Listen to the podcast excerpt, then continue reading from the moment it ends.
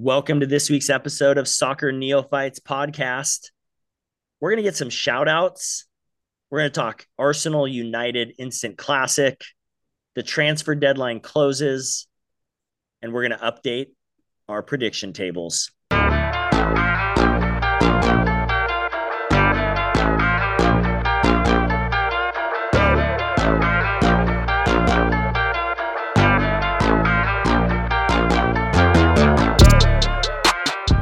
What's up, guys?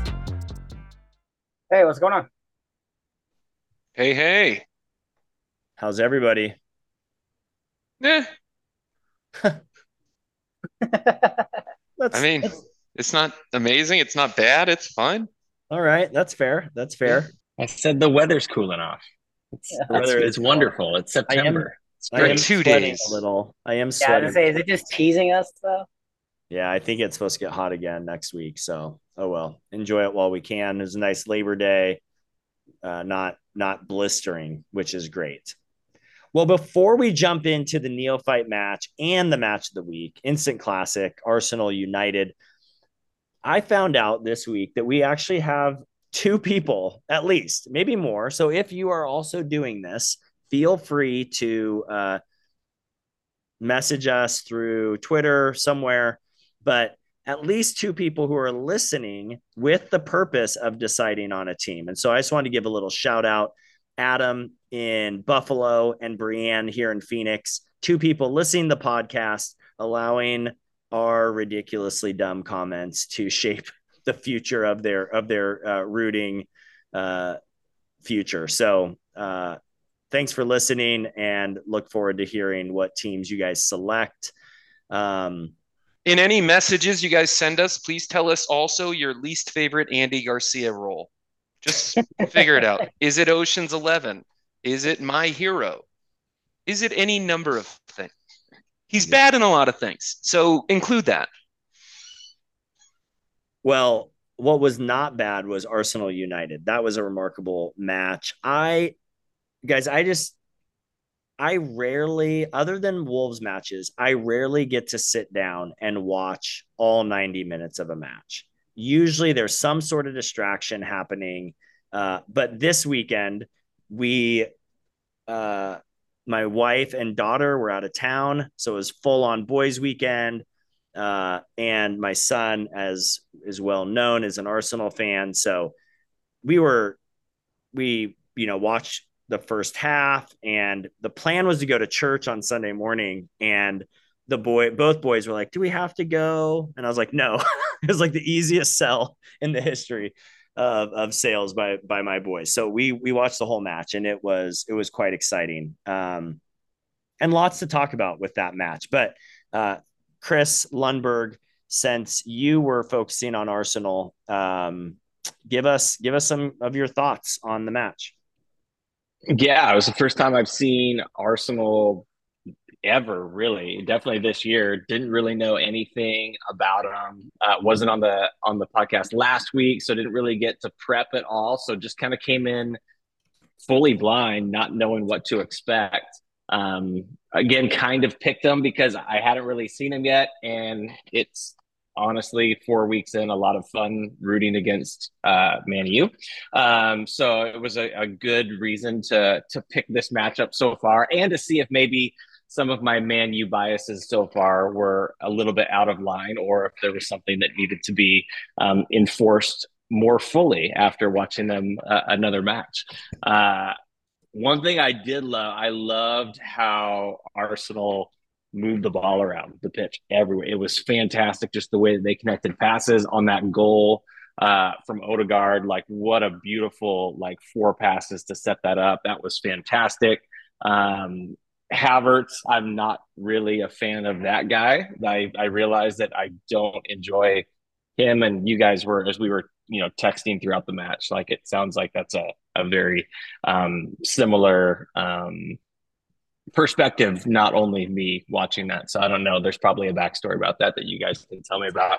I, I knew a little bit about Declan Rice just from watching England. So definitely a lot of English players on that team that I at least had a little bit of, uh, you know, connection to.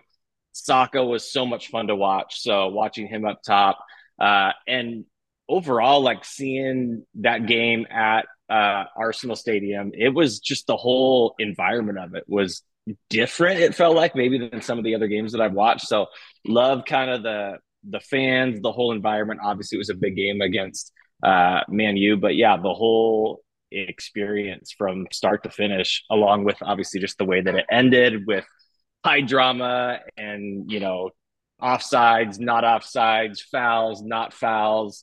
Um, there's a lot happening in the whole match. And then for it to finish the way that it did, it was, it, it kind of crescendoed beautifully. So it was, it was a lot of fun. Yeah. Chris, as, as our legitimate United fan on the podcast, uh, what were your, what were your takeaways?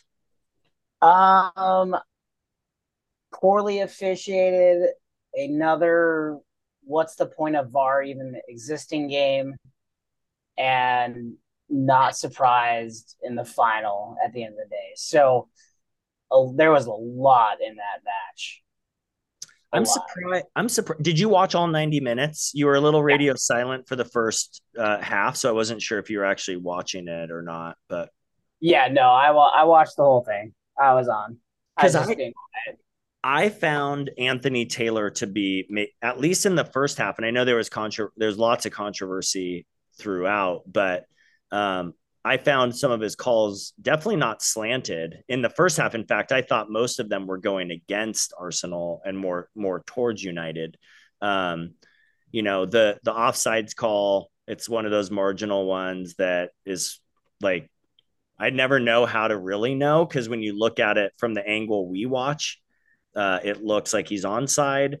They draw the lines. I don't know how they're, you know, creating those lines. Um, so the lines made it pretty clear that he was um, offsides, but uh, the foul in yeah, the box, the foul in the box went your way. Um, so that's Havertz, yeah, and, and that was a good call. Like they, they corrected foul, that though. properly.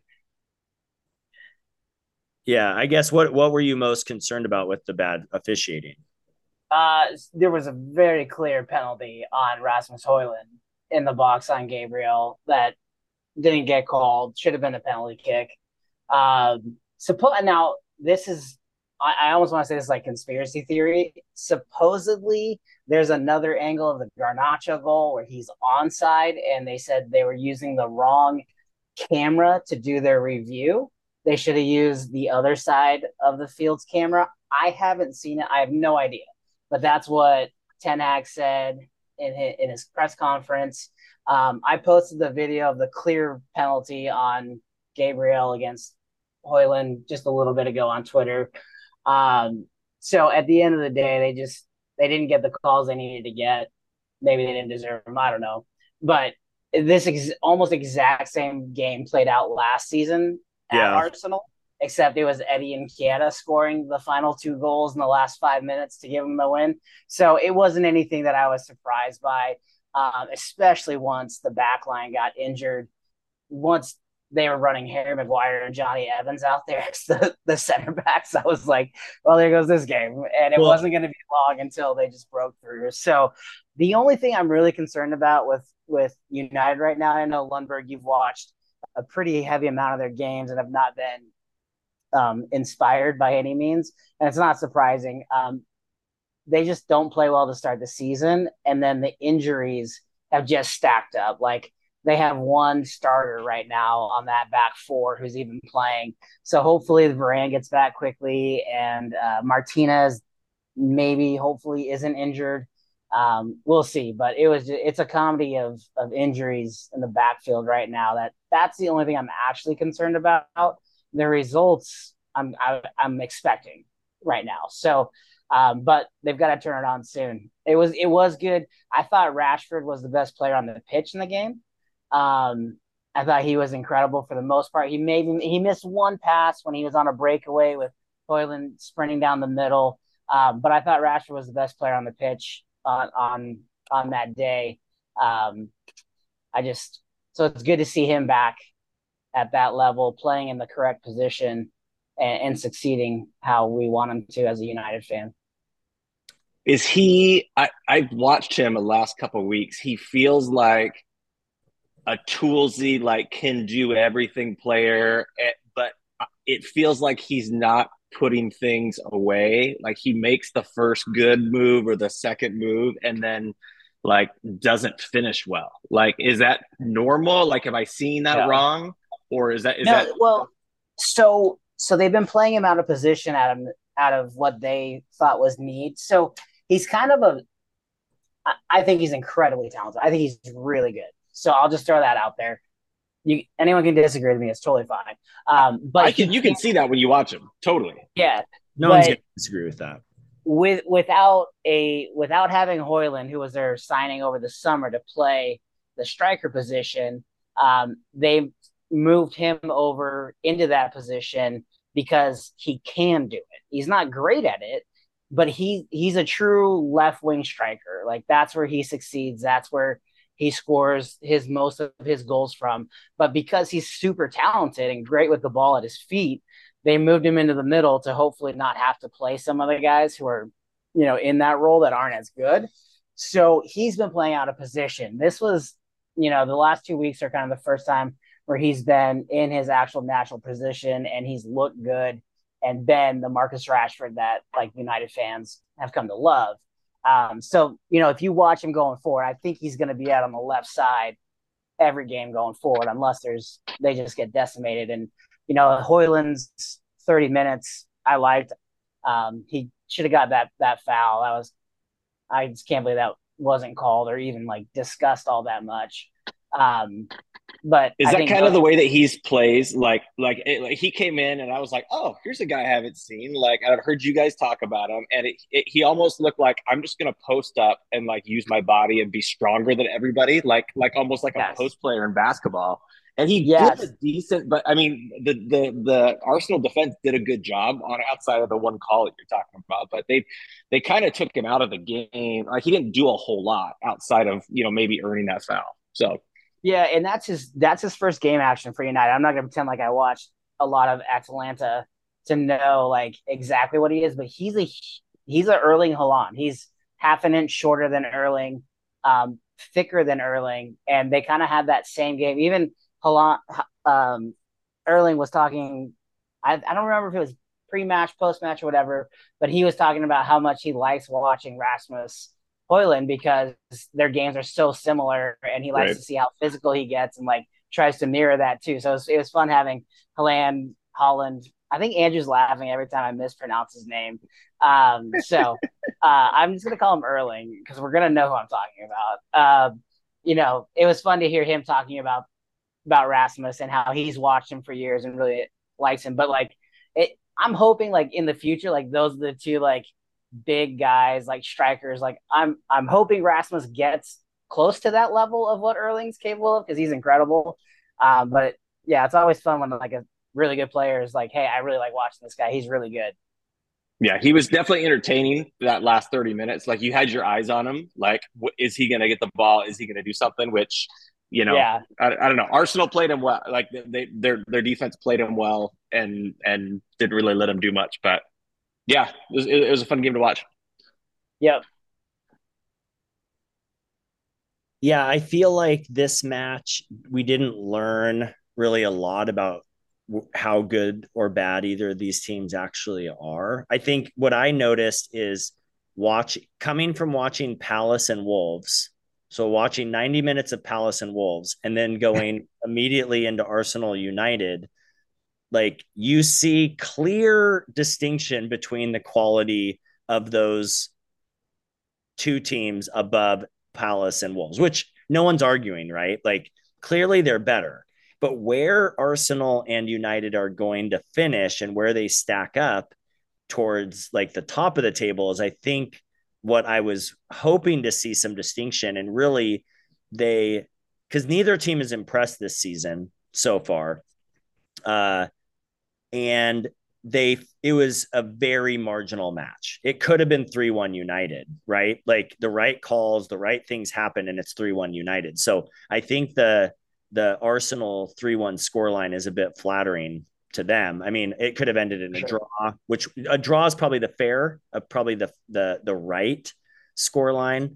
Um, but it could have ended three one United as well. So I don't le- know if I learned much about where these teams stack up in the, like, kind of who you play matters, other than they're, they're pretty equal to one another as far as what I think what we can expect, at least at this, at this part of the season.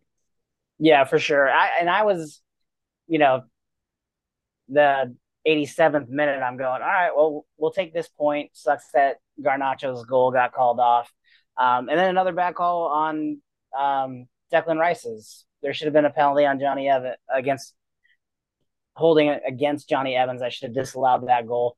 I think we're not getting into a V A R discussion tonight, but Nate, you, I think you posted on Twitter, maybe you said it somewhere in our text chat. I actually just want to throw this out there because I know we don't have V A R on the list, but um, I think you VAR's, nailed this. V A R is you, always on the list. V A R right? is a problem every week, so it's always on the list. Uh, but I think this is probably the best thing you've ever said in regards to V A R. So I'll give you credit on that. But you said something along the lines of um, V A R's responsibility is to only check for clear and obvious errors. Their responsibility is not to make the correct call. And I and like you nailed that on the head. And that's the biggest problem with V A R. Like, if a review system is going to exist, it needs to be a review system that the outcome is correct. Not, do we think there was a marginal missed call one way or the other? Like, it needs to be black and white, and it needs to be, we need to get this call correct. And I think uh, you nailed it when you said that, that, and those are my sentiments exactly. I hate the fact that there's subjectivity brought into it. I hate the fact that there's referees talking to each other going, well, I don't want to throw you under the bus on this one, so let's not do it. Like, that stuff has got to go. V A R has to be, let's get the call right. Yeah, yeah, one hundred percent. I think you can see, and it's it's interesting for us. It's probably in the same way if you had some some uh, some Brits watching baseball and like analyzing over the last five years some of the controversy of what rule changes we should make, you know, and some of the more old school baseball fans have held on to some kind of archaic uh, rules or archaic kind of unwritten rules. And I feel like in the same way, one of these archaic ways of looking at, at football is somehow this referee, this on-field referee holds all this gravitas. And so if they make a call right or wrong, it's it's got to be clear and obvious, instead of saying, how can we make this game like fair, right? Like, how can we ensure that the match is called correctly? So um, it, it would be like if the N F L went to this system, was like, hey, let's, let's not throw anybody under the bus. And there's like, you know, a receiver catches the ball with one foot in and like a toe out in the end zone. They're like, well, it's not clear and obvious that his toe is out and the on-field ref was right there, so we're going to go ahead and let this play stand.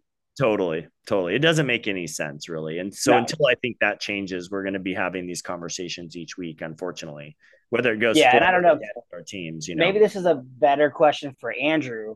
Um, but like, I feel like it's been much more prevalent to start this season than any of the seasons we've watched. And I might be wrong. Maybe it's just kind of a recency bias or what I'm seeing in like United matches, but seems like the league as a whole, every match goes off and there's controversy. Well, okay, let's talk about this for a second, because yes, Nate nails it every single time. One of the things you just have to accept as a neophyte is um, exactly what Nate said, that they care about what they're allowed to review. They do it in the N F L too. They do it in the N B A. This is not unique to soccer. Right? They're like, we're not allowed to review this portion of the play. We're only allowed to review this portion. I get that.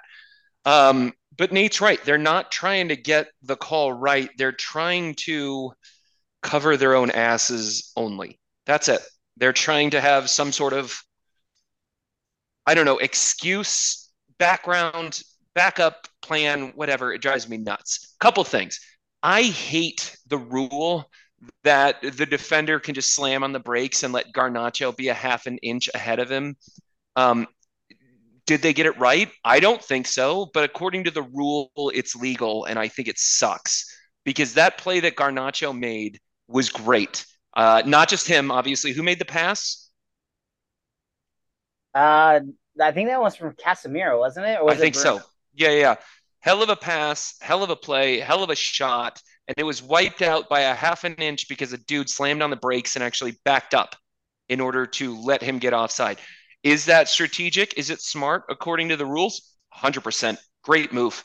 It was a great, great move. I just hate the rule. Um, and I'm sorry, was the question about the how bad the officiating was in this one? Just if it's worse this year, if V A R is worse this year than last year, if this seems familiar to you from last year. Um, so it's gotten to the point where I can predict a V A R call before it happens. And I was so confident in my ability based on the last year plus that I said, there's no fucking way Garnacho's goal gets reversed. And it's the first time I've been wrong in like four months and it's, well, technically four weeks, but last year too. Um, I was blown away by the call. I, I didn't see, um, I've seen a couple other controversial calls online, but I didn't see them live. That's the first one that pissed me off out loud. Um, and it's not just because I have a, a, a thing for Garnacho. Um, I love, Chris, that we both responded at the exact same moment when Garnacho came on the pitch in like the eighty-third minute. And you dropped a, what, Martin Lawrence eating nachos. And I was like, parsley. Yeah. Because Garnacho is Spanish for parsley. Get it? Our group text is fire. It's a great joke. Yeah, we should just post that online instead of uh, actually recording podcasts. You guys I should just. One, we should I just... did one day, and you got butthurt because you thought it was the circle of trust. But well, so. You name dropped me with something private that one time. As the neophyte in this whole V A R conversation of new to all of it. Being an N F L fan and being a, I mean, football is my number one sport.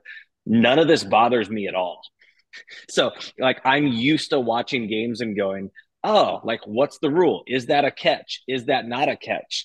I have no idea. I have no idea what the refs are going to do. I may disagree with it. I may not, but like being in the gray of going, is that offsides? Is it not offsides? Is that a foul? Is it not a foul?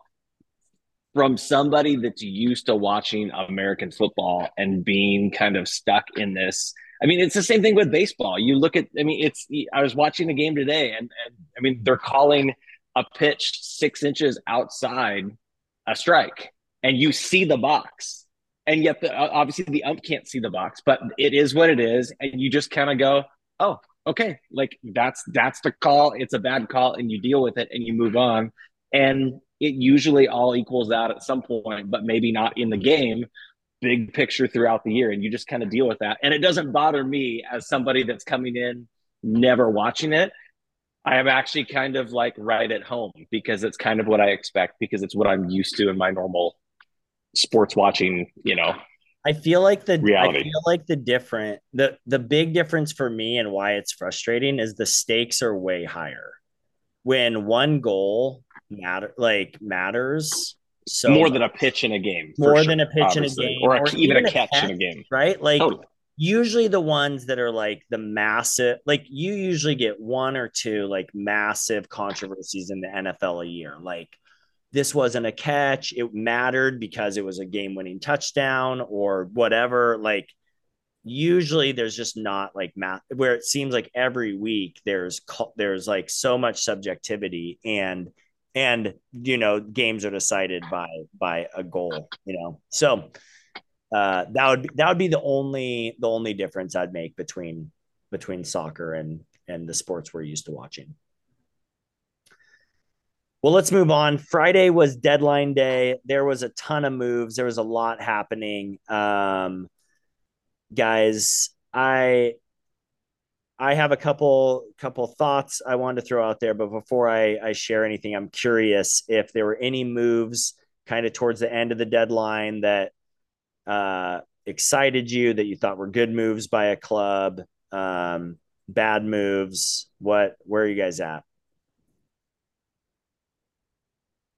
Um, I don't know. I like. I feel like I was following rumors for so long over the summer and into the deadline that it was like, when did things actually happen? Because it was like everything that was rumored happened. It just like took time. And so now that we're past the deadline, I'm like, okay, wait, what what, what did happen at the deadline? Because everything was rumored for so long. So, um, I mean, United made some moves, shipped some guys out, got some guys in.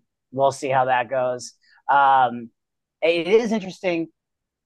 The transfer window closed in most countries and most leagues, but it's still open. Yeah. In Hung- I think Hungary, Turkey, and Saudi Arabia. And Greece. And so, because Wolves just sold a, or loaned a player out today to Greece. So that you could still see some action. It's a little less likely at this point, but um, teams can still ship guys out. They can't bring them in anymore. So, yeah. um, but I don't know if you were up to date on the Jadon Sancho situation at all. That's crazy. Um, after after the match, Ten Hag got asked, "What's the deal with Jadon Sancho? How come he didn't play?" And basically, his response was, uh, "Based on how he's been conditioning and training, we didn't pick him for the game." And then Jadon responded the next morning and said, "I'm not going to let this stand. I'm training as hard as as everybody else here. I think there's other things going on behind the scenes pulling me back." And then I guess that didn't sit well with United. And there's rumors that he's going to get sold to one of the teams that is actually still open. So you could still see player movement, just nothing coming in. Yep. Yeah, I thought um, uh, the Gravenbach, Birch or Graven Birch, Graven Botch, uh, that move to Liverpool. I, I really like that move for them.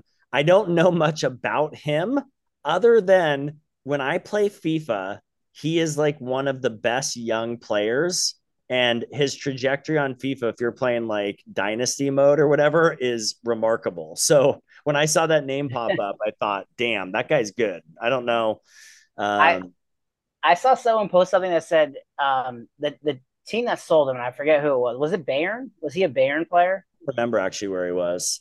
Okay, so apologies for not knowing where he came from, but they bought him for like six million dollars a few years ago. He has never played a full ninety-minute match for them, and then they sold him for almost fifty million dollars. Yeah. And so they were like, kudos, good job. Yeah, he was at Bayern, yeah. Yeah, and so he literally has never played a ninety-minute match at a high level club.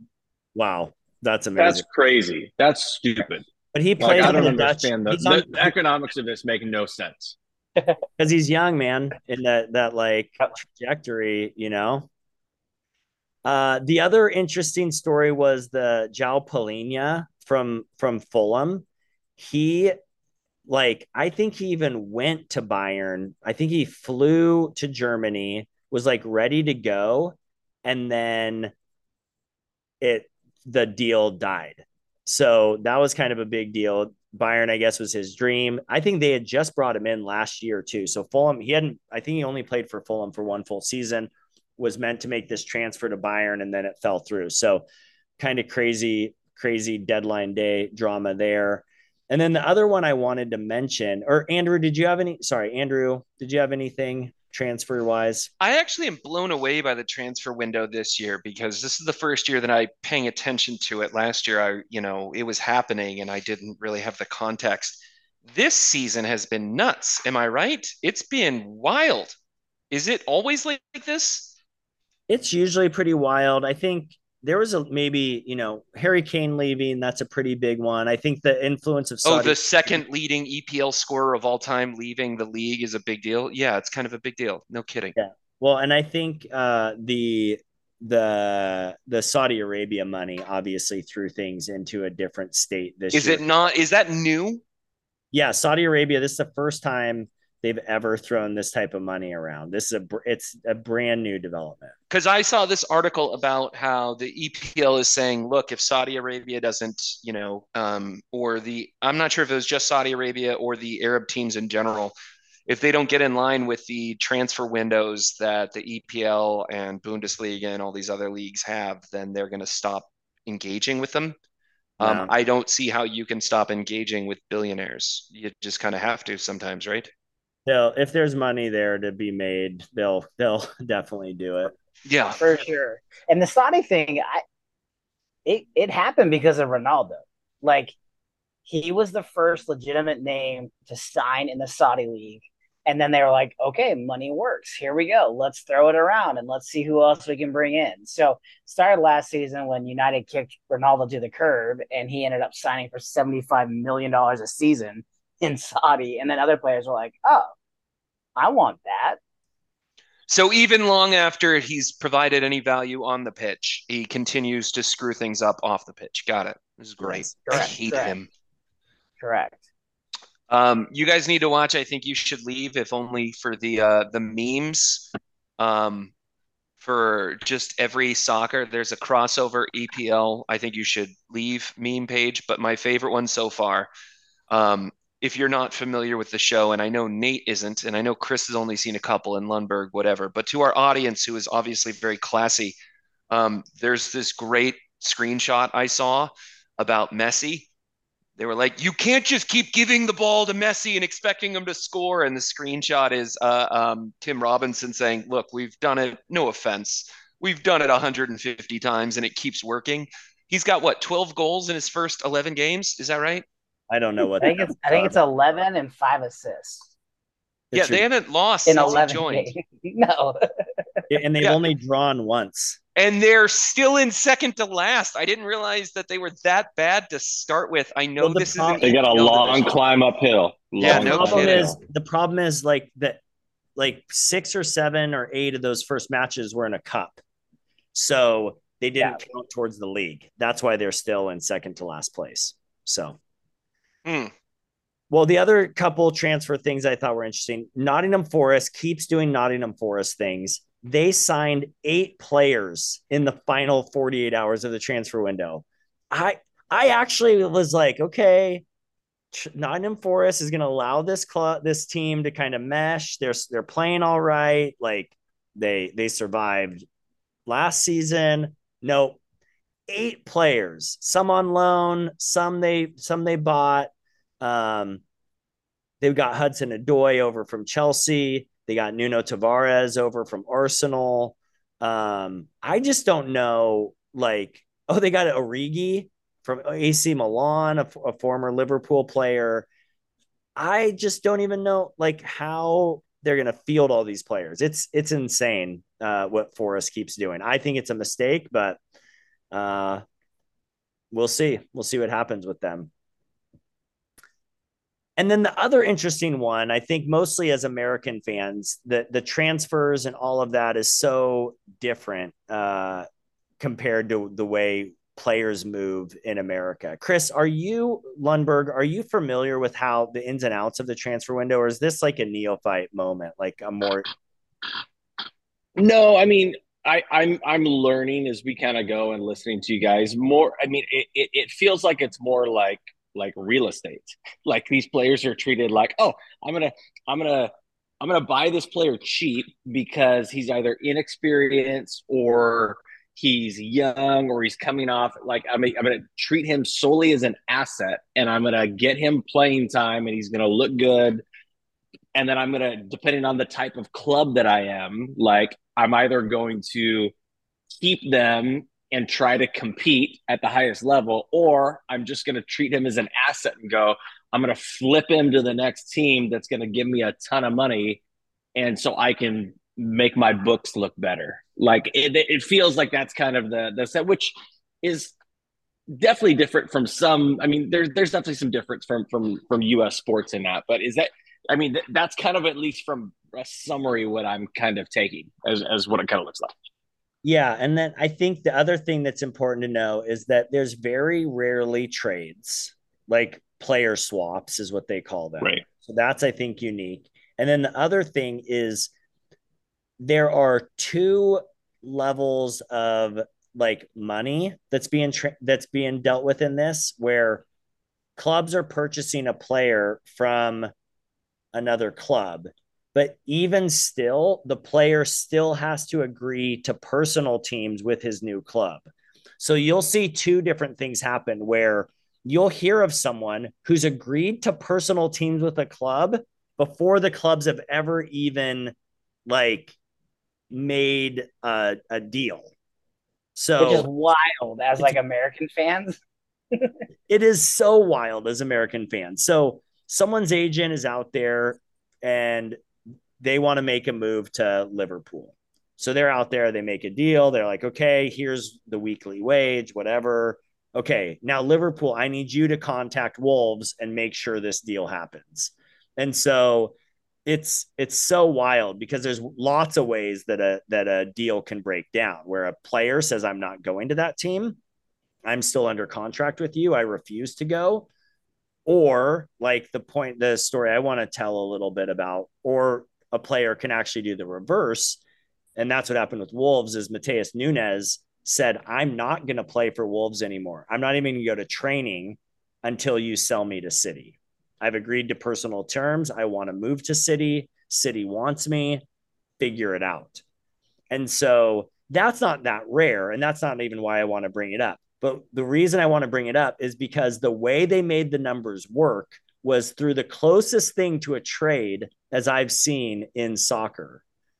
What ended up happening, the Wolves valued him at over sixty million. Manchester City wanted to pay fifty-three.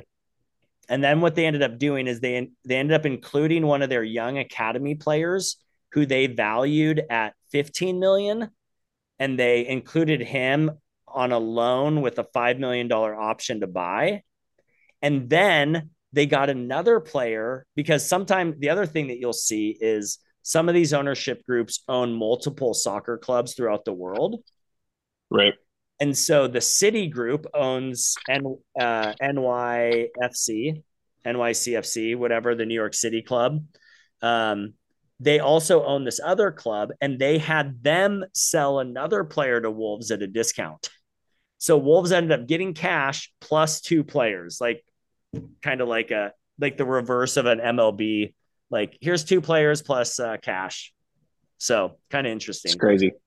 It's the most City thing that City could do.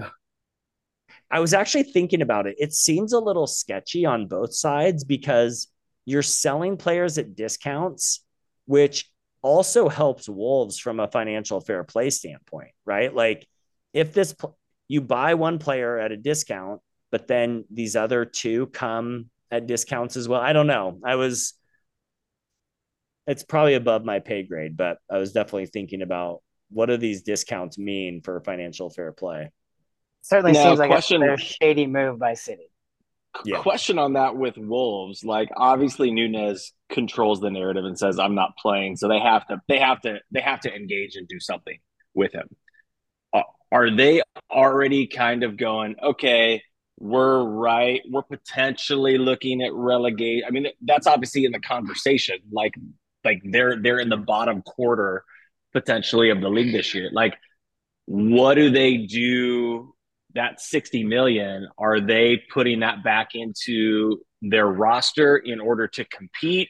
Or and every club's going to be different, but are they kind of going, hey, let's just put ourselves in a really good financial spot in case we move down to the championship next year? Like, what are they what are they thinking with that? I don't all that I don't cash? know what. Po- I don't know what Fosun's thinking directly, but they did sign two other players. So they did reinvest that money. They didn't just, they did. Okay. They didn't just like ship them off and say, oh, I guess we're screwed. Like they definitely like, they end up getting okay. four, four players in the final uh, twenty-four hours of the window. So that, um, that ate up a lot of that money, like a good chunk of that. Of that.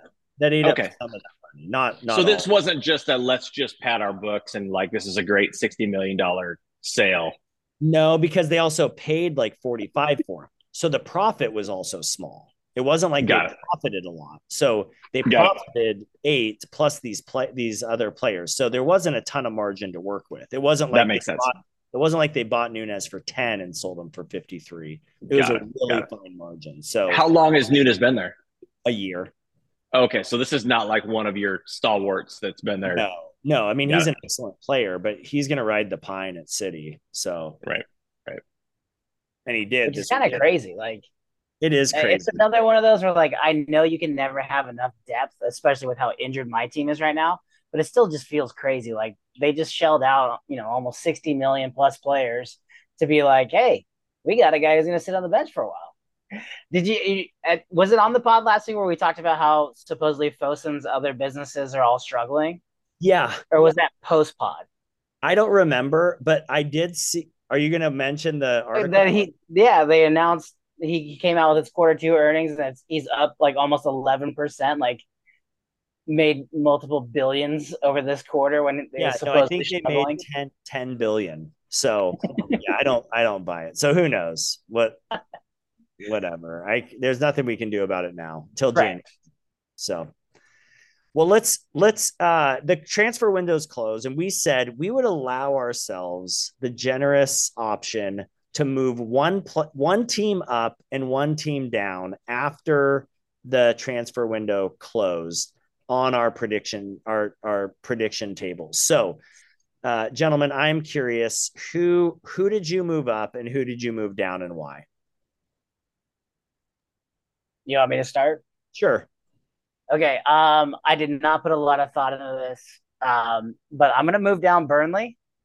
I mistakenly, yeah, I mistakenly had them at six. It was a typo, and I just realized it. So you had them um, at sixteen? I'm going to go ahead and move Burnley down. Yeah, yeah. I left the one off of theirs. So I still think they're going to be okay. They, you know, they've had a tough early schedule, um, but I'm going to go ahead and move them down.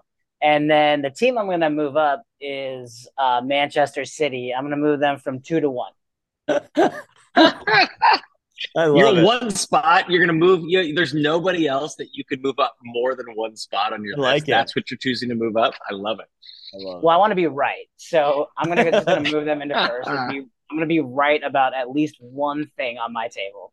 I love it. All right, I'll I'll take a stab at this one. Okay, because the things I've gotten wrong so far, the most glaring is that West Ham is at seventeen. I was not high on West Ham. I was not expecting West Ham to do anything. I have them at seventeen, so I have to move them up. I'm going to move them up to. Uh, ooh, I'll put them in top eight. Wow. Uh-huh. They might even make Europe. I hate it. I did not expect this. I was wrong. Um, in terms of being wrong, I was clear. I, I don't know if it's clear that I'm wrong on United yet, but they are bad compared to what I expected. Um, Newcastle is also not perform. They did good to start, but they have not looked good in the last two weeks. Um, I feel good about where I have Liverpool. I think City is probably number one, but I already moved up West Ham. I think the one that I have to move down. No, I didn't make any mistakes on that side. It was just I had United too high. I guess I have to just drop United then. If I'm moving West Ham up, I have to drop United. I'll put them in uh, six or lower. Oh, wow. Okay. Yeah. Okay. Drop United to six. Okay. Lundberg, how about you? You know, so I was flying real blind here as the neophyte from the start. So, you know, my top four were Man City, Newcastle, or Newcastle, Arsenal, Aston Villa. Um, I'm dropping Newcastle from two down to nine. So seven spots, dropping them down. And then uh, like Andrew, I had West Ham way too low. I had West Ham at eighteen.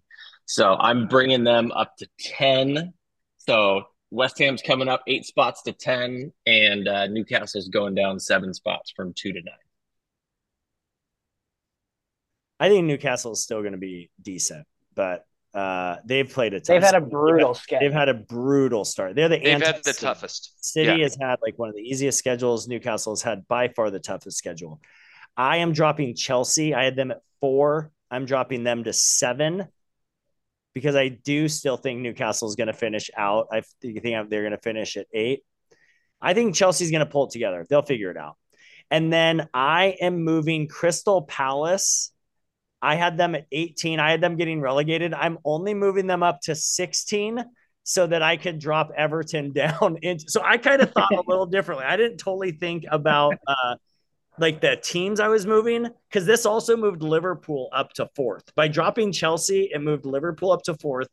And by moving Crystal Palace up to, uh, it drops Everton down into relegation zone. I would like to point out once again, and I feel like I'm going to say this every week until both teams are relegated, you are the only person who had neither Everton or Bournemouth on your relegation list. I know. And they're both probably going to get, well, that's not true. They can't both, not with two, at least two of our Newton really bad. Sheffield. yeah. promoted teams. I actually think Bournemouth's going to do fine. They'll be fine. I like the signings. I, I also think it's super important to to throw out there, like, there's no need to overreact after four games. So it's like, cool, the transfer window's closed. We're still four games into this. There's no need to to go crazy, which is kind of why I didn't put a whole lot of thought into it. Um, but, like, we saw last year, right? This is right when Andrew fell in love with Spurs and got the sweatpants and started going to bars. The Spurs were. I got and, news for you later in the episode when and, we have our and, big reveal. It's four weeks in again. We're right back into that. That's why I laugh. I love our text thread because it's just watching him do the exact same thing over again. It's almost like his personal life. He's just. It's almost like, oh, did I mention that I'm going out with this girl that we've dated three separate times and we're going out again for a fourth time? By the way, um, for those of you wondering, yeah, I'm back on that Spurs bullshit. I already abandoned United. Thank um, you, by the way. You're yes, welcome. Dude. Maybe they'll Watch start him. doing good now. Um, no, I I love Postecoglou. I'm sorry. That big Good. S E C Southern football American. He looks like a Southern American football coach. Good. Which generally I don't hate. I don't like normally, but when it's in, in another country, for some reason, it becomes endearing. Chelsea is still finishing in ninth and Spurs are still finishing in tenth. Uh, Spurs are going to finish in – never mind. Spurs will not finish in the year in uh, top four for sure. Yeah, for um, sure. Put somebody get a sound. Somebody clip that for us. Who's who's our sound editor? Me. Oh, so you're probably not gonna do it to yourself. I'll, I will because it's gonna happen. But if I doesn't, I won't. Of course. Um, I do think this week, uh, Liverpool, Spurs, City, Brighton impressed. Newcastle and Chelsea continue to be. Uh, an enigma, but Newcastle, I think, as we've as we've uh, mentioned, they've had a they've had a brutal schedule. So four matches in, it doesn't matter who you play matters, Chris. Right? So it does, Chris, Nate. It does. Why don't you give us we? So for listeners, regular listeners, if you listen to the last two, we did this amalgamated rankings last week of who you play matters. And I think that kind of sucks. So Chris is the O G of who you play matters. He's been honking that horn for years. And so we have handed over the who you play matters rankings over to Chris Soley, which then also allows for, for greater, greater debate. Um, Chris, what are we, and we're limiting it to top five and bottom five. So in the, the who you play matters power rankings, what do you got for us? All right. So here's how I have it this week. Um, yes, it's the who you play matters power rankings. The number one team in that is City. I will give you, they have not played a hard schedule, but they're freaking Manchester City and they're just wiping the slate clean with everybody right now. So I don't think anyone's going to debate that one. Now, Now we can get into the debates. So City at one, I've got Liverpool at two, as much as that pains me to say. I put my biases aside for that one. I've got Spurs at three, Arsenal at four, and West Ham at five. That is my top five, who you play matters power ranking. And I know we can talk all night about Liverpool and Tottenham, who deserves two. Um, when I look at the schedules and how they've played, Liverpool has been more impressive. The schedule's been harder. They've dug their own holes that they've had to get themselves out of, but they've done it. Um, Tottenham has had a very pretty easy schedule, if we're going to be honest about who they've played so far. So uh, their only good win is against Manchester United, who sucked to start the year, um, but they still beat them two nil, so I'll give them credit for that. And there's also no disrespect in being third. So that's where I'm at for this week on my top five. And I know I said I would open this up to debate, but we spent plenty of time debating this whole thing last last week. So I'm actually not going to leave this up to debate. This is, I think, Chris, we're going to give it to you. Um, this is the this is the Who You Play Matters top five. Hopefully we'll see some shakeup next week. Not much changed between uh, this week and last week. Any changes in the bottom five? I I don't remember my bottom five last week.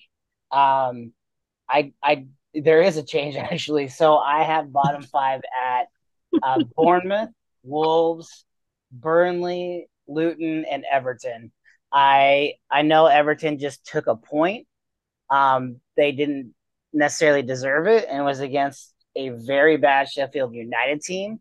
So I'm not impressed with them getting a point out of that game. You're skipping have- the most important part of why it's not that great of a thing.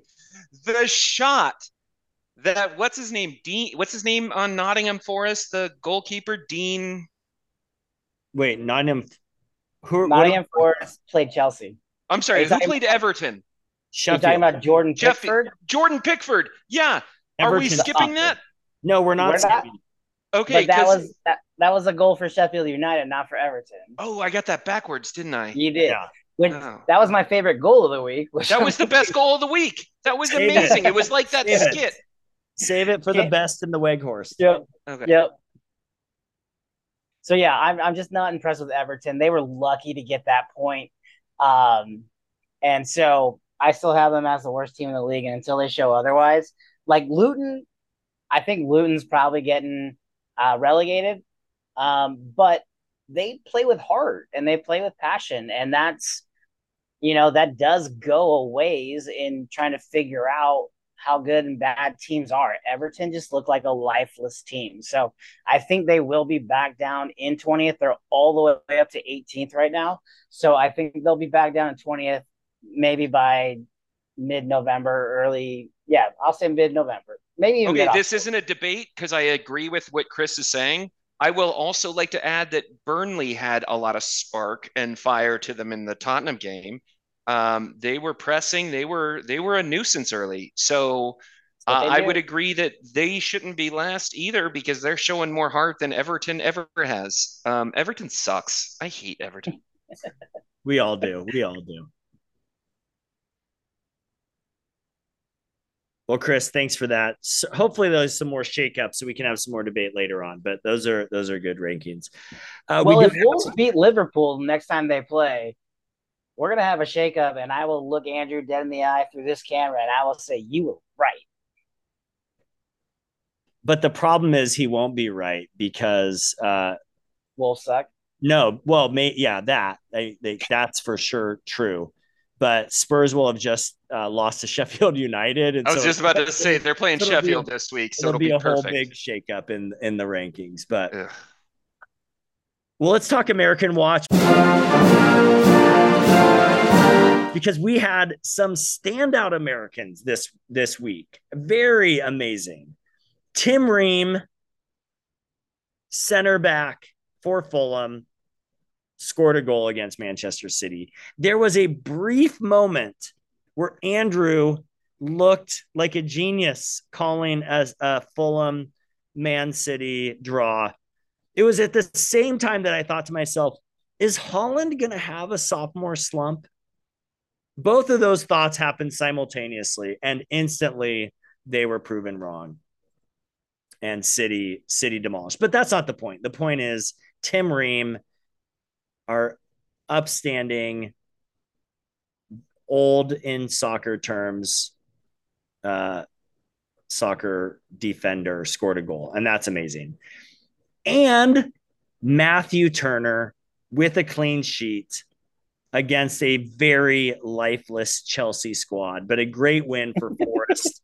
uh, yeah. God, Chelsea's so bad. They Chelsea. were bad. Chelsea. I watched the highlights. It was there was no highlights. It was bad. Chelsea's bad. My Nicholas Jackson, uh, he shows life. I like him. I still like seeing him out there. He could still be the Traore winner, but he's got to do more than what he's doing now to get that. Yeah, he did his best Kai Havertz impression in that game, though. In what way? Oh, like missing like shots when he was right in front of the goal and he could have yeah. just chipped it in. Instead, he chipped it over. Yep. Yeah. Yeah, that's that's some Kai Havertz. That's Kai Havertz special. And the, and the other American news that is related to transfers, uh, Balogun, our U S men's national team striker, he's been transferred from Arsenal to Monaco, which is great because he wasn't going to play for Arsenal, and he'll get lots of playing time, which is good for for the U S So,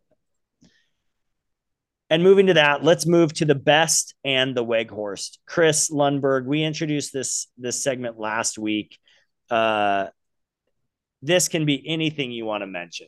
Great hair, great vibes, great goals, great saves, anything you want to talk about, the best and the Weghorst. You can have a good and a bad. You can have just one or the other, but this is a time just to kind of all the things that haven't gotten talked about that you want to talk about.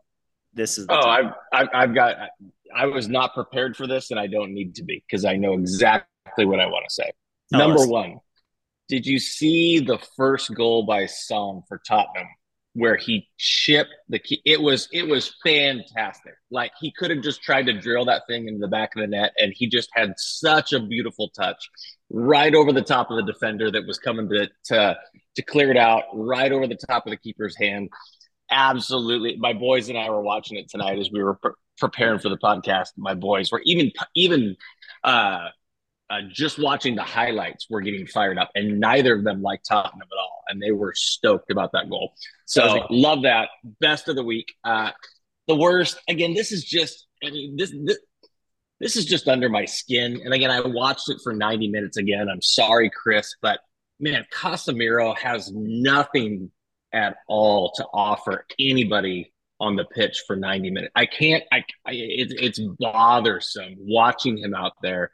He looks washed up. He looks old. It's quite disconcerting if I'm an Arsenal or if I'm Man, uh, a Man U fan watching him, because he just doesn't look like he's doing anything to help out on the pitch based on what I've heard about him from my boys and from, hey, this guy's been good for a long time. It's it's washed up, maybe too strong of a language, but man, I, I'm not impressed. So th- there's my best and worst. Who's up next? Oh, uh, I'll go. My best is we had three hat tricks this weekend, fellas. We did three hat tricks. Uh, uh, uh, Lundberg already mentioned Son. Sonny had a hat trick. Um, which moved him now. Let me just do the math. Zero goals before this plus three. He's got three goals on the season. Um, good for you, Sonny. Um, I have a love for, for our new listeners. Um, I have a love hate relationship with Son because he's supposed to be fantastic. And I fell in, I got to know him last year when he sucked. And so far, I'm I'm I'm really liking the way he's fitting into Postecoglou's system. So I, I really like his performance, even when he's not scoring goals. Um, also, Erling Haaland. There you go, Chris. uh, he had uh, another like uh, Nate. You were like, is he gonna is he gonna you know fall off a bit? Yeah, no, he's fine. He's gonna win the Golden Boot. He's he's, fine. He's quite good. Uh, and then last but not least, shall we uh, not forget uh, Evan Ferguson uh, for Brighton against Newcastle. By the Who? way, I made a joke about this on Twitter. Um, things you only hear in um, soccer matches as opposed to other sporting events. This one was true. It was not an exaggeration. They're like, Newcastle has never won at Brighton in their combined two hundred forty-six years of club history. And I'm like, Jesus. And then I saw the math. They've only played in Brighton seven times in their combined one hundred and two hundred forty-six years. So, okay, it makes sense when you do the math. Sometimes teams are up. Sometimes I get it. They're not always in the same league. But having said that, it's one of those things that is so stupid. I love it. I love how weird soccer is. It's like, again, I hate to make another Ted Lasso reference when they talk about Richmond going down and they've never won at Everton in sixty years. And everybody's like, that's a lot. Yeah, um, it happens. It's weird. Soccer's nuts. Chris Smith. Chris. Yeah, I am. Uh, excuse me. I'm going with best of the weekend for multiple reasons was the Cameron Archer shot that resulted in the own goal uh, against Everton. Um, it was funny because, like, you got uh, Nate, you had texted, like, Chris, did you see any of that match? I was like, actually, I saw the whole freaking thing because I can't sleep. So, um, dealing with a tooth issue that I literally couldn't sleep through. So I was on the couch from like one forty-five a.m. till almost eight a.m. and finally four thirty hit and I could turn soccer on and watch that. Um, and You're the only Cameron, person on the West Coast who watched that game. There was like a yeah, stat and it, it was, just said one one human watching that in yeah, uh, Pacific Standard Time. I mean, talking about a horrible match to have on at four thirty, um, but maybe that's why I was on at four thirty. Yeah. Uh, so, so anyway, so Cameron Archer, I mean, he looked good in that game. He had the other goal for, for them, um, but takes this pass, breaks in, fires a beautiful bender, and it hits the post. Jordan Pickford, who is, in my opinion, one of the douchiest guys in the league, dives across, misses, goes off the post. He thinks he's saved, but it bounces and hits him in the back of the head and goes right into his, his goal. So he gets credit with the own goal. It was an awesome shot that if it's a half inch the other way, it's a perfect goal for him. But because it hits the post and hits Jordan Pickford's stupid head and goes right back in, everybody won. Like, everybody had to be happy, except for Everton fans. They probably weren't that happy about it, but it was awesome. The exit velocity off the back of his head was yeah. remarkable. I kept watching it. I'm like, is this sped up? Because it nope. is fired off the back of his head. It's an excellent point, dude. It didn't dribble into no. the goal. It went straight into the goal yeah. off of the I back of his even head. Like, I think even it like hit him and went up into the corner too. Yeah, like, I think it sped up. I think it hit his head. I think it was going at a higher velocity after it hit his head. I mean, it was crazy. I mean, it was it, it didn't look natural. Dude, it was so good. And to see that live, and then to like the camera stayed on Pickford as he like rolls over and realizes the ball's in his net. It was so good. And it made having defense, the worst toothache ever. The least douchey thing he did was he smiled and laughed about it a he little did. Bit. Yeah. Yeah. In his, to his credit. To his credit. Yep. G- give him credit. That's good. I appreciate it. So there you go. That was the best and the wake horse in one play.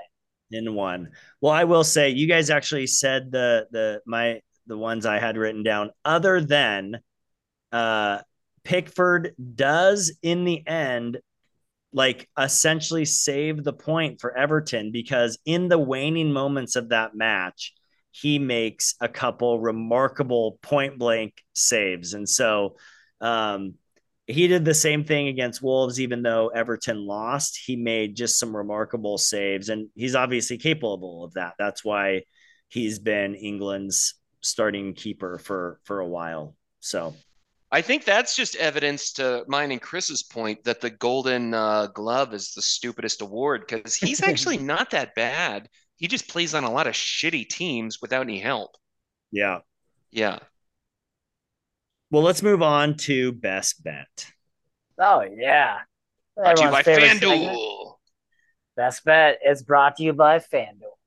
All right. So we had a fun weekend this past weekend, guys. Um, and I'm excited for, for this segment. Um, we'll start with the losers. Losers were Tim, who took Luton Town at plus three forty. That didn't go so well for him. Um, Andrew, like we had mentioned earlier, he took the Fulham City draw. It was close. It was only off by three goals. So, no, four goals? Was it five one or five two? five two. five one. five two. Did it end up being five two? I think so. Did they, who scored late? No, well, you're five one. five two was, was, was, was Spurs. Yeah. yeah, yeah, Spurs, yeah. So you were close. Only out by four goals. It happens. A couple breaks here or there. You could have had. My that. favorite joke on Twitter, by the way, was like, hey, the Spurs are down one nil since Højbjerg joined, so maybe we should just continue not letting him play anymore. And I agree. He should not be in the lineup. Go ahead. All right. And so uh, also losing this past week on a tough one was Nate, the game we were just talking about. He had Sheffield United again, oh, beating Everton. They deserved it. It should have happened, but unfortunately they drew, and draws are losses when you're picking a winner. So uh, the good, Lundberg, our rookie, our neophyte, he had Crystal Palace at a minus one ten. And Crystal Palace did pull off the victory. So uh, he, he took home ninety bucks on that minus one ten bet that he had. Um, but the biggest win in soccer neophytes history I pulled off this week. And I'm going to tell you guys, if you want to make money, when Chelsea has any odds that are plus five hundred, whoever they're playing, it almost doesn't matter. Just give it a ride, because Chelsea's not good. So I took Forest over Chelsea at plus seven hundred and uh, took home seven hundred bucks this week. So this also marks the most in the positive I've ever been in six seasons of doing Soccer Neophytes. So uh, quick rundown. Nate is at positive sixty-five dollars. Uh, Tim is positive two hundred fifty-six dollars. I'm a positive seven hundred thirty dollars after four weeks. And then uh, Lundberg, you're you're you're almost back I'm up. I'm there. I'm right there. Yep.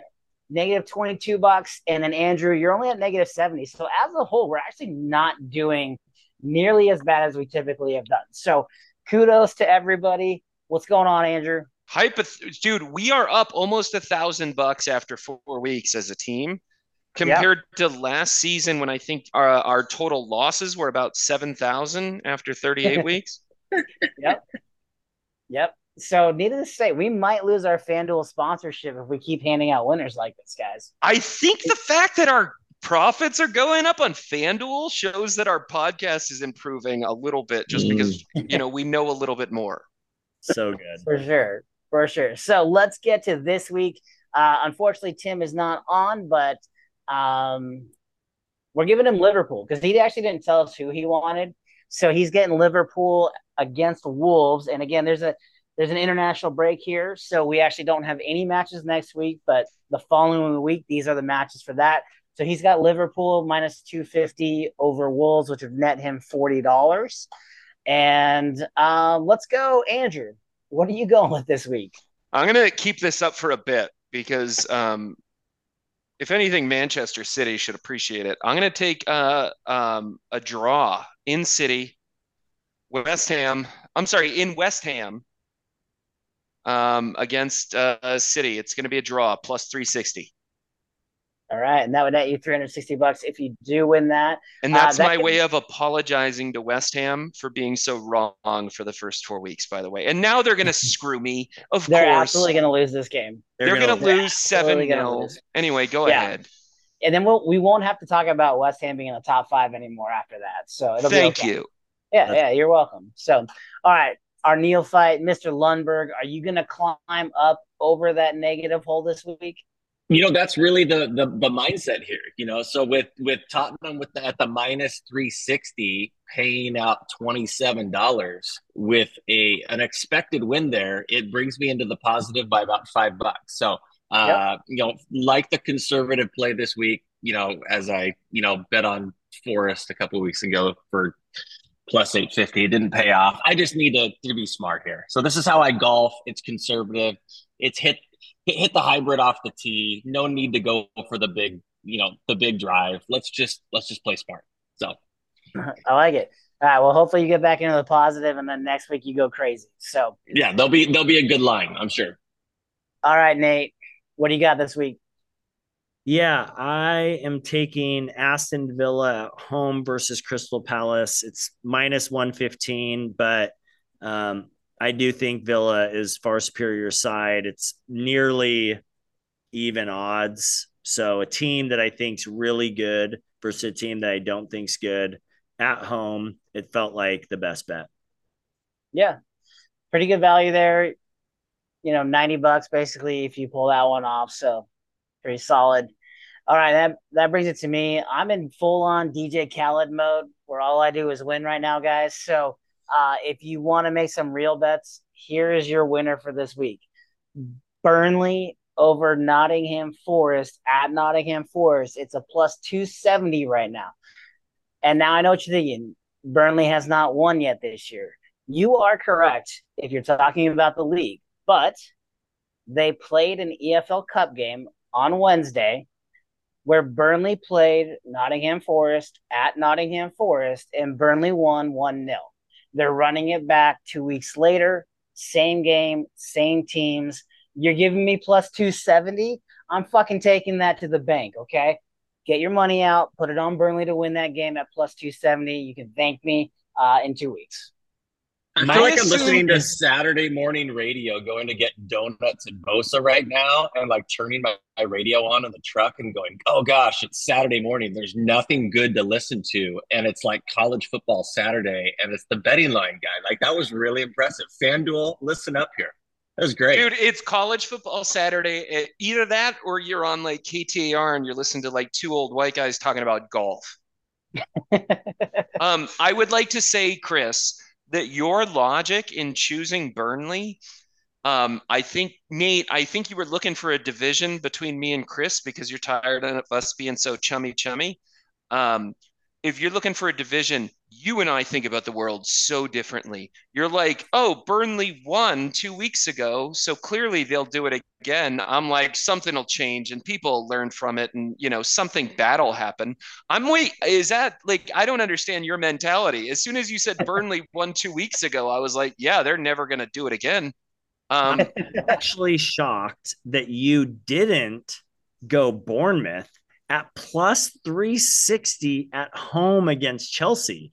I thought you'd ride that Chelsea. Th- that was your logic just a second right. ago. Plus three sixty right. Bournemouth. Like, I want to change mine almost. Like, I do too. You can. I said, but remember, I did say plus five hundred. Oh, you, you did say plus five hundred. plus five hundred oh. against Chelsea. That's the line to take. So, but there were three bets. Okay. Three bets that I legitimately was debating between. One was the one I took at Burnley two seventy. Two was Bournemouth at plus three sixty because I love betting against Chelsea. I think you can win a lot of money there. The third, and I'll hand this out for free because I know my team. Brighton is going to beat Manchester United at Manchester United in two weeks, and they're a plus two hundred right now. For whatever reason, United has always struggled since I've been a fan with Brighton, and it's just a, uh, the stylistic matchup. It's not good. Put money on Brighton. What's up? Uh, don't put money on Brighton. I stopped supporting United about thirty-five minutes ago. Uh, so United is going to win in two weeks. So okay. do not put money on Brighton. If you want to put some fun money, uh, the draw would be a good one because United actually hasn't lost at home in a year now.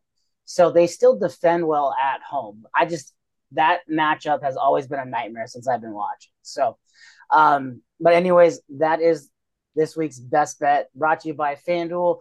Gamble responsibly, but drink irresponsibly when you're on your app. Lundberg, what match are you going to be watching in two weeks? Who are you going to focus on? Yeah, so for next week, uh, Forest and Burnley. Haven't seen uh, Burnley at all. Actually, haven't watched them at all outside of highlights. Watched a little bit of Forest in some matches earlier in the year, but uh, haven't really focused on them. So excited to, to spend some time focusing on Forest. And they're definitely a team. I wouldn't say I'm I'm strongly considering anyone yet, but I, I'm I'm curious to know more about this team and and and maybe some good reasons why they should be in the hunt for somebody I should support. So yeah, well, their kits are red, so that's gonna be a down. That's we're gonna already be, we're already we're already yeah we're already already in the you know. negative. Mm-hmm. Uh, they great are, logo, great logo. Great, great logo. They are an, a historic team founded in eighteen sixty-five. Uh, their their stadium is called City Ground.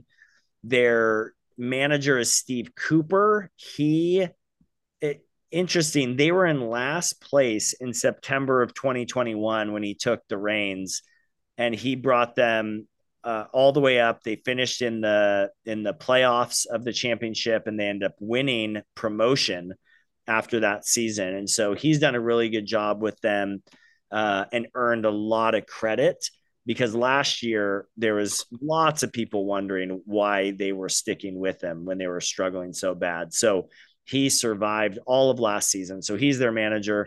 Um, uh, as far as as rivals go, or derbies, they don't really have anyone. We've mentioned this a couple times, but uh, they do have the, we mentioned it in regards to Sheffield United, that there's this weird derby rivalry between the two of them because of a miners' strike in the eighties, that the Sheffield uh, miners striked and the Nottingham miners didn't. They they broke the picket line, and so it created a lot of uh, animosity between the fans.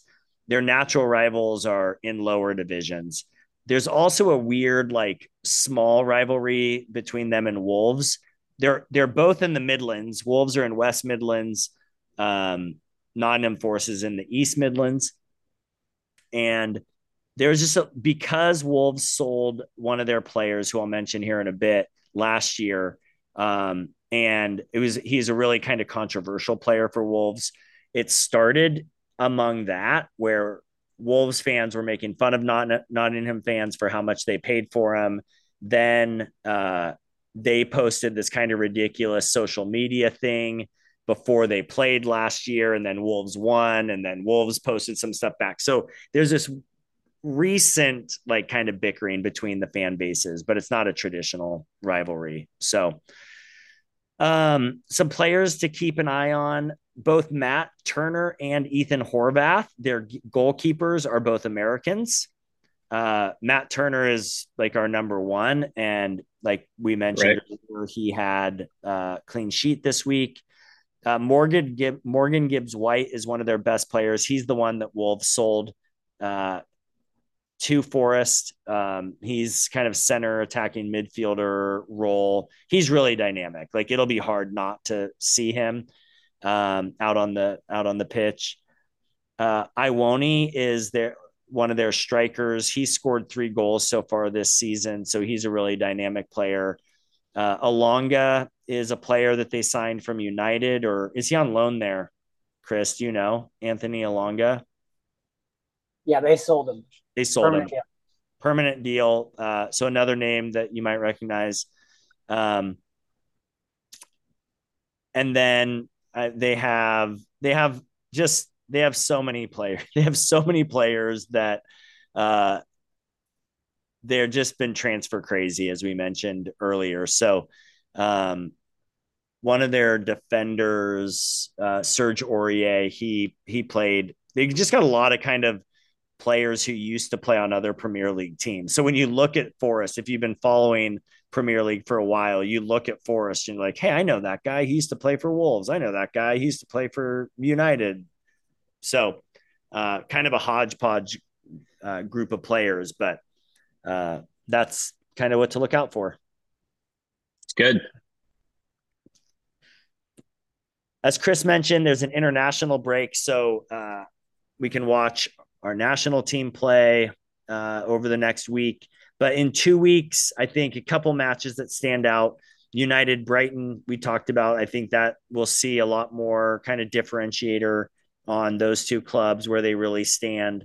Um, and then I think the other match that's really interested, interesting is West Ham and City. Is West Ham legitimately a top five club? Uh, I think we're going to learn that they're not, but we, we will see. I agree. That's all we got this week, gentlemen. Uh, as always, follow us on Twitter at Soccer Neophytes. Uh, if you are listening and you are using this platform to help you choose a club, thank you. Uh, D M us, mention us, do something, let us know. We'll give you a shout out in the pod. Um, but that's it, everyone. Don't forget oh. to include your least favorite Andy Garcia performance. No. Good night. Glazers out, boys.